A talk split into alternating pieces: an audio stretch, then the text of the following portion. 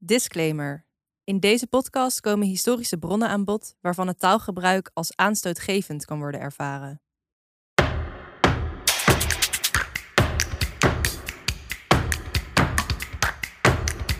...150 jaar geleden. 400 jaar geleden. 250 jaar 200 jaar geleden. Aan de andere kant van de oceaan. In Suriname. In Indonesië. Nederlands-Indië. In de Oost. In de Paramaribo. Ghana. In Zuid-Afrika. In Brazilië. In Jakarta. Batavia. In Nederland. In de Republiek. In Amsterdam. In het Universiteitskwartier. In het Atheneum Illustre. In de Waag. In het Binnengasthuis. In het Spinhuis. In het Bushuis. In het Oost-Indisch Huis. In het Universiteitstheater. In het heden. In het verleden. Nu. Toen. Hier. Ver weg. Dichtbij. Te dichtbij. Je luistert naar Far Too Close. Een podcast over het koloniale verleden van het Universiteitskwartier in Amsterdam. Wij zijn Iris, Laure, Maaike en Maartje. En wij nemen je mee op een zoektocht naar de geschiedenis van de plekken waar we dagelijks studeren. We gaan op onderzoek uit, duiken de archieven in en gaan in gesprek met experts over hoe we deze koloniale geschiedenissen aan het heden kunnen verbinden. Wat moeten we vandaag de dag met een verleden dat misschien ver weg voelt, maar eigenlijk nog heel dichtbij is? In deze eerste aflevering duiken we in de geschiedenis van het Atheneum Illustre, de voorloper van onze huidige Universiteit van Amsterdam. En daarmee het startpunt van onze zoektocht. We ontdekken dat het Atheneum ontstond in een periode vol van koloniale handel. Iets waar ook een van de eerste hoogleraren van het Atheneum zich over uitsprak. Wat moet de UvA vandaag de dag met de ontstaansgeschiedenis van het Atheneum?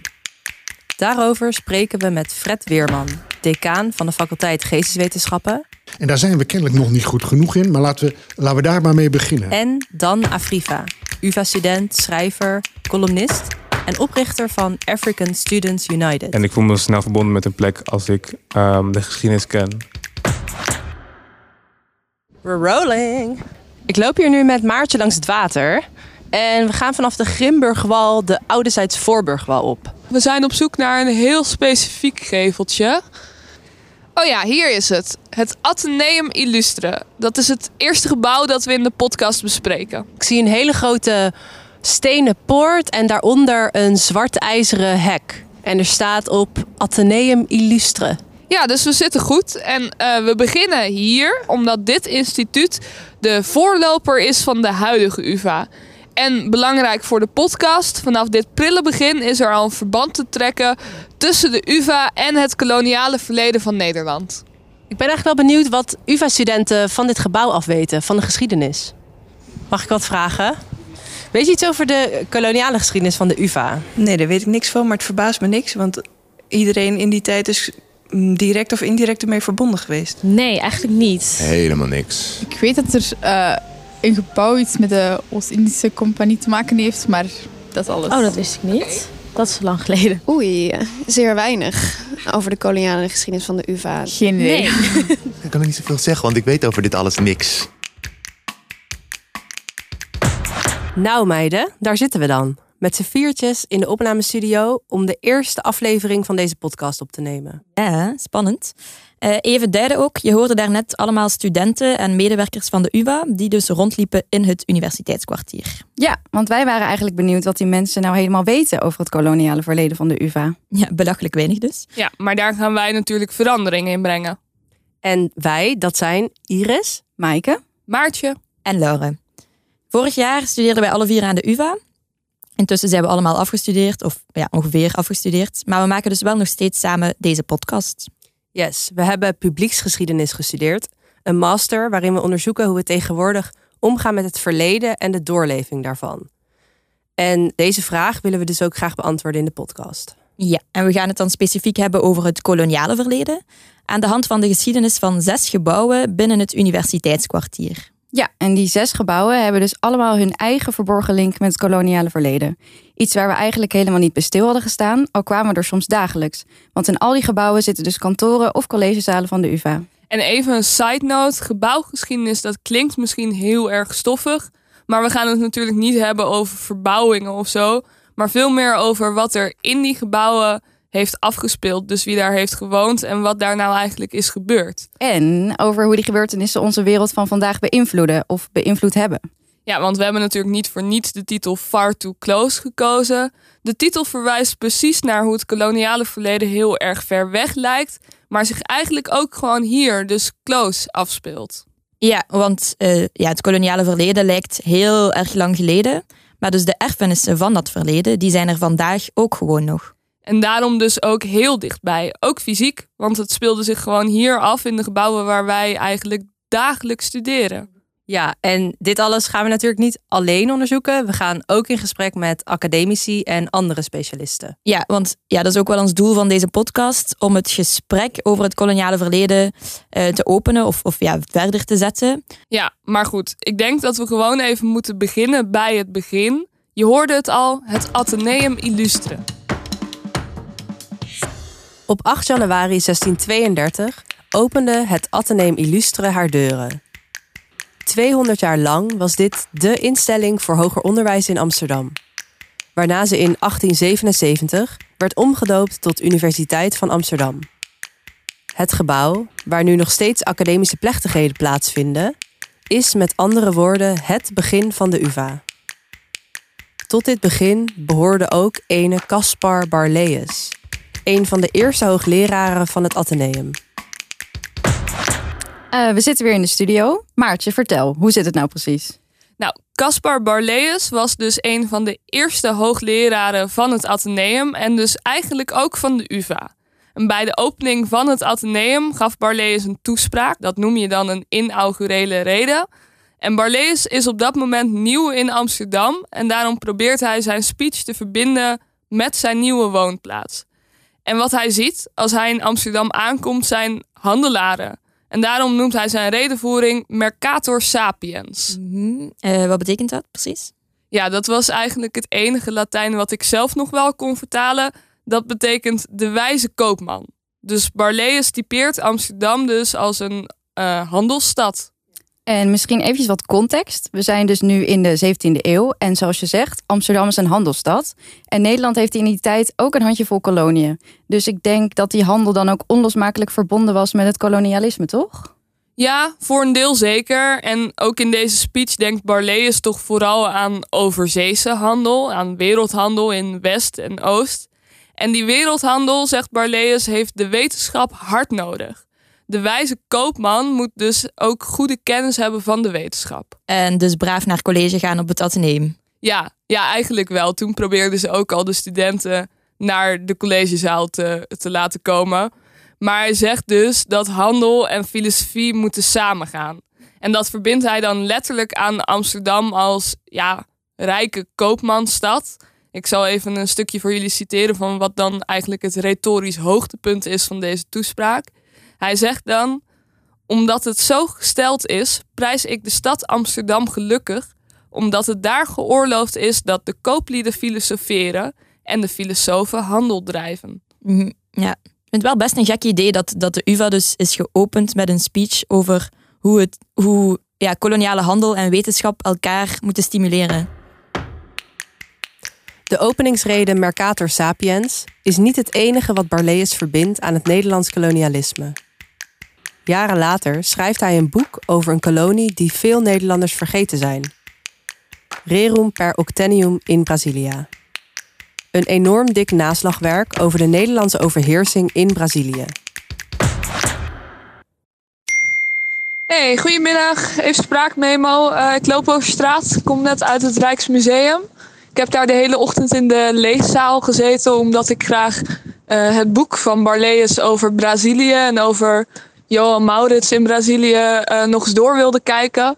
Ik was eigenlijk op zoek naar wat uh, Barleus nou eigenlijk schrijft over slavernij in deze kolonie. En uh, ik heb een paar interessante passages gevonden.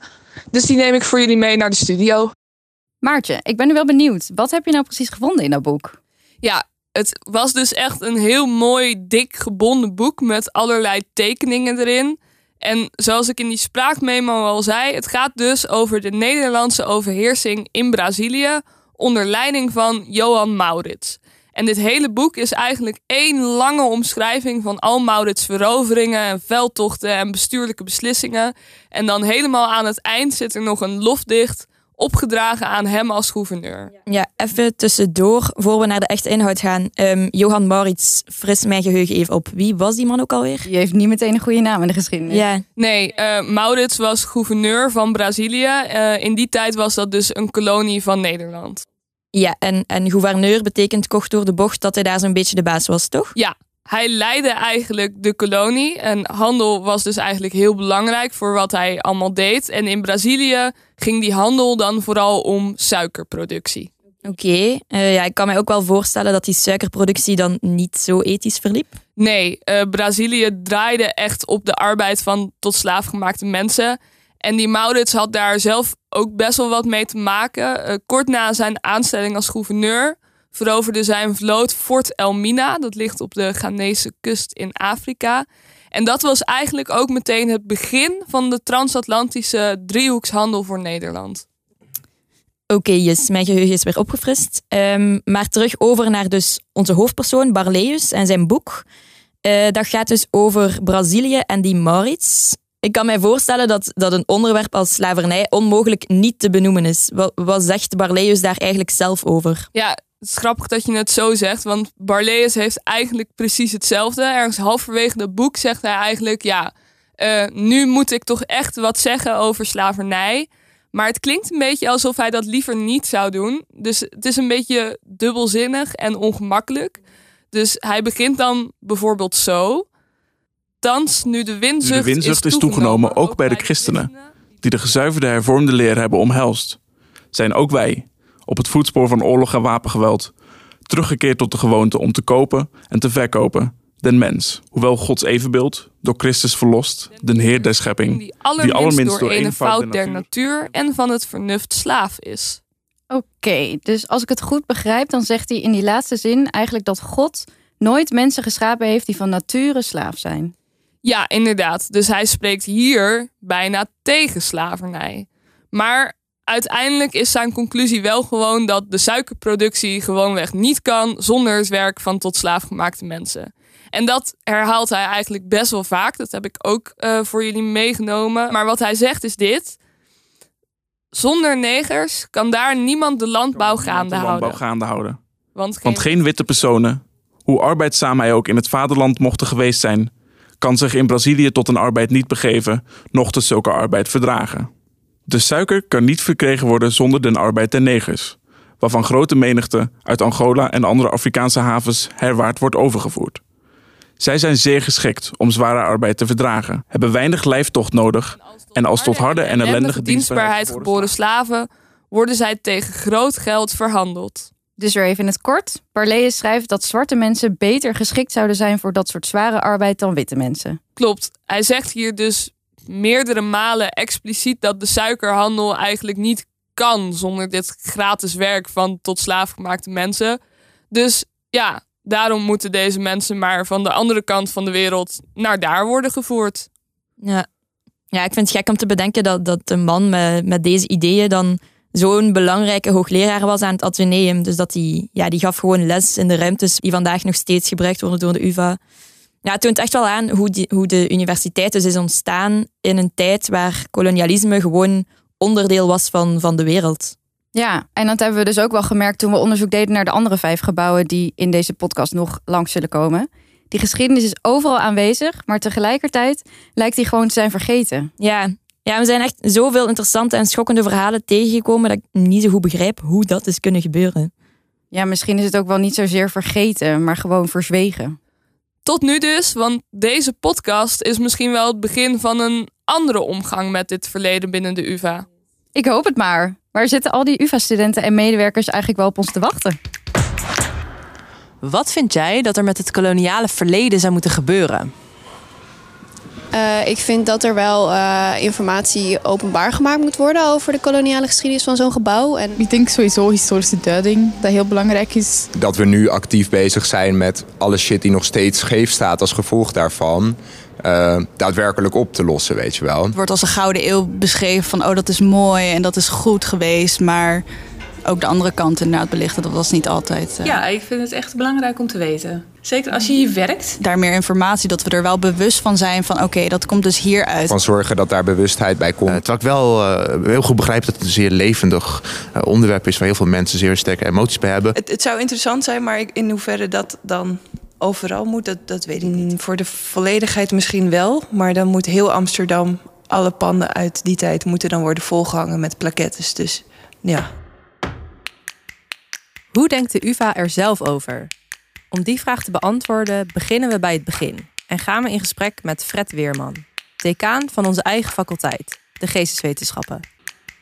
Hoe denkt Fred over de omgang met het koloniale verleden?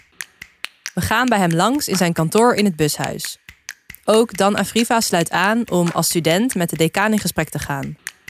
Dan studeert aan de UvA, is schrijver en columnist en richtte een studievereniging op voor studenten met een Afrikaanse achtergrond.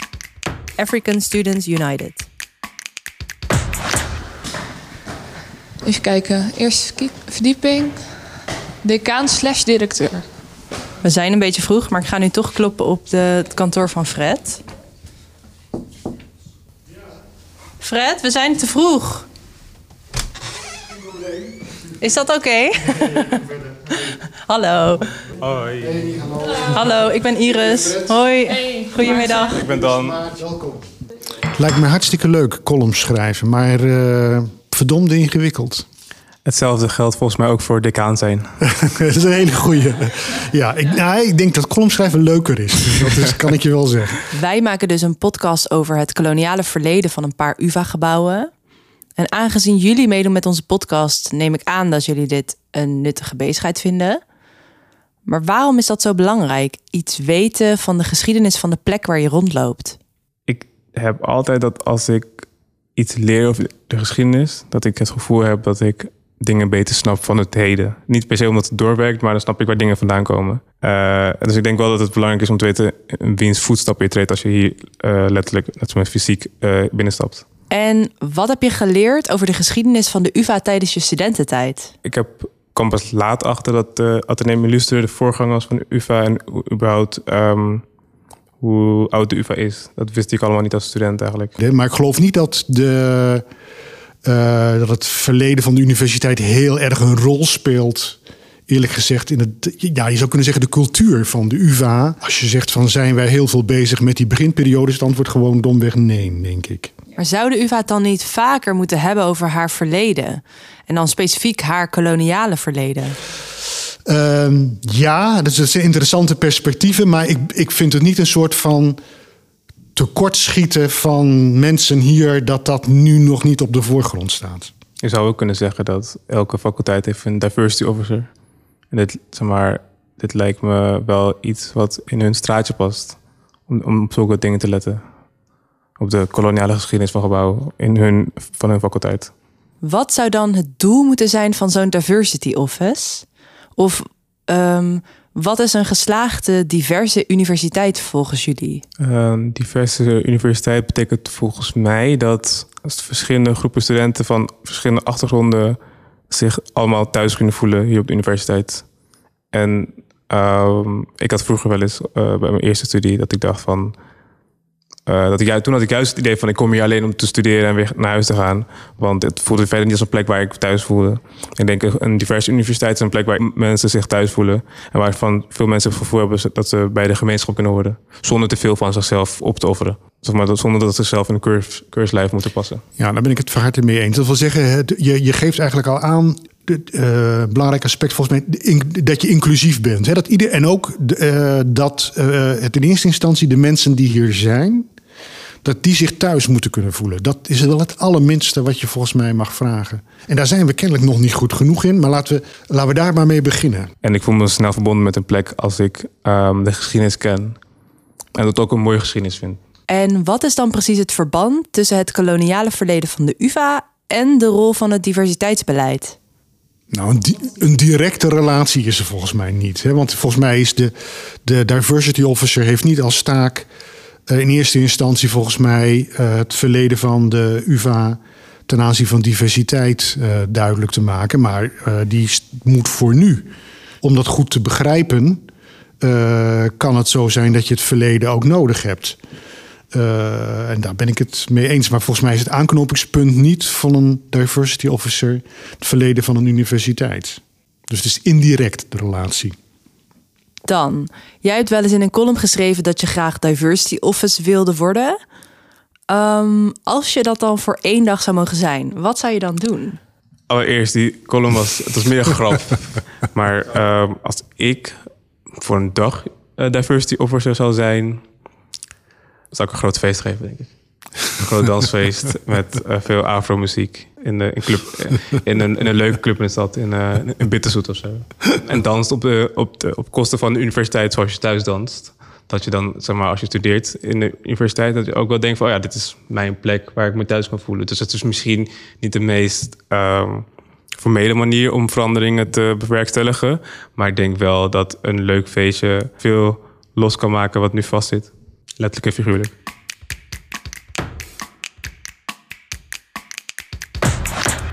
Oké, back in de studio. Maartje en Iris. Wat vonden jullie van het gesprek met Fred en Dan? Uh, ja, ik vond het een heel leuk gesprek. Ik had wel verwacht dat Fred en Dan het iets meer oneens zouden zijn met elkaar. Um, en even concreet, wat vonden zij nou van die relatie tussen de UvA en het koloniale verleden? Nou, beide leken wel het gevoel te hebben dat die geschiedenis ertoe doet. En dat het belangrijk is voor hoe je rondloopt op een universiteit. Maar ik denk dat ze andere ideeën hadden over wiens taak het nu eigenlijk is om dit verleden bespreekbaar te maken. Ja, ja, dat is ook waarom dan het over die diversity office had, toch? Want ja, ik kan me voorstellen dat dat voor veel mensen misschien een beetje uit de lucht kwam vallen. Um, maar wat dan denk ik bedoelt, is dat je als diversity office gewoon niet om het koloniale verleden heen kan. Want ja, de thema's waar zij zich mee bezighouden, zoals racisme, zijn gewoon een keiharde erfenis van het kolonialisme. Ik vond het ook wel interessant hoe dan het diversiteitsbeleid verbond aan je thuisvoelen op de plek waar je studeert. En hoe het kennen van de geschiedenis van zo'n gebouw, of ja, de universiteit in het algemeen, daar ook aan bijdraagt. Ja, wij denken daar soms echt in allerlei bochten over. En ja, het is ook lastig. Maar ik vond het ook wel fijn dat dan het even terugbracht naar de kern. Je thuis voelen. En misschien kan deze podcast daar ook wel een beetje aan bijdragen. Dat mensen wat meer achtergrond hebben bij de gebouwen waar ze werken en studeren. Ja, want ja, zo'n verhaal over Barleus en, en trouwens ook de vele verhalen die we nog gaan vertellen, is natuurlijk niet per se leuk. Maar het geeft wel een belangrijke invulling aan zo'n gebouw. En dan kunnen we aan de hand van deze verhalen ook na gaan denken wat we nu met deze geschiedenis en de gebouwen verder moeten doen. Ja, dat lijkt me nu wel iets waar iedereen tijdens hun volgende bezoekje aan het Atheneum Illustre over na kan gaan denken. Ja, zeker. Voldoende gesprekstof voor tijdens de bol na al die promoties, buluitreikingen en symposia in het Atheneum. Maar wat vind jij? Welke invloed heeft dit verleden van de UvA op jou als student of medewerker? Hoe goed ken jij de geschiedenis van de gebouwen waar je dagelijks komt? En zorgt zo'n verhaal ervoor dat jij je meer thuis voelt op de plek waar je studeert? Dit was aflevering 1 van de podcast Far Too Close over het Atheneum Illustre. In de volgende aflevering gaan we op zoek naar het verborgen verleden van De Waag, dat prominente oude gebouw op de Nieuwmarkt in Amsterdam. En ontdekken we hoe een Angolees jongetje in dit gebouw terechtkwam. Far Too Close wordt gemaakt door Iris van der Werf, Maartje van Bennekom, Maaike de Klein en Laure Lambert. In samenwerking met Foxpop, de creative space van de faculteit Geesteswetenschappen van de UvA en Microphone Media. We zijn veel dank verschuldigd aan Fred Weerman en Dan Afriva, die beide uitgebreid de tijd hebben genomen om met ons in gesprek te gaan. Ook danken we Jorn Beuzekom, die met zijn stem onze historische bronnen tot leven wekte. Wil je meer weten over de verzwegen verhalen van gebouwen van de UvA? Bezoek dan ook onze website via www.foxpop.uva.nl en volg ons op Instagram via fartooclose-podcast. Deze podcast kwam tot stand met de steun van faculteiten en instituten van de Universiteit van Amsterdam en de Koninklijke Nederlandse Academie van Wetenschappen. Wij danken de Faculteit der Geesteswetenschappen, Foxpop, de Graduate School of Humanities, de Amsterdam School for Heritage, Memory and Material Culture, de faculteit der Natuurwetenschappen, Wiskunde en Informatica, de faculteit der Rechtsgeleerdheid, Bureau Communicatie, het Chief Diversity Office, Huisvestingsontwikkeling, de bibliotheken van de UvA en HVA en het NIAS KNW. Ook heel veel dank aan iedereen die ons tijdens het proces heeft geholpen en van advies heeft voorzien. Met een speciale vermelding voor Ganima Kosolea, de initiatiefnemer van deze podcast, en voor onze docenten van de Master Publieksgeschiedenis, Laura van Hasselt en Paul Knevel, die dit project mede mogelijk hebben gemaakt.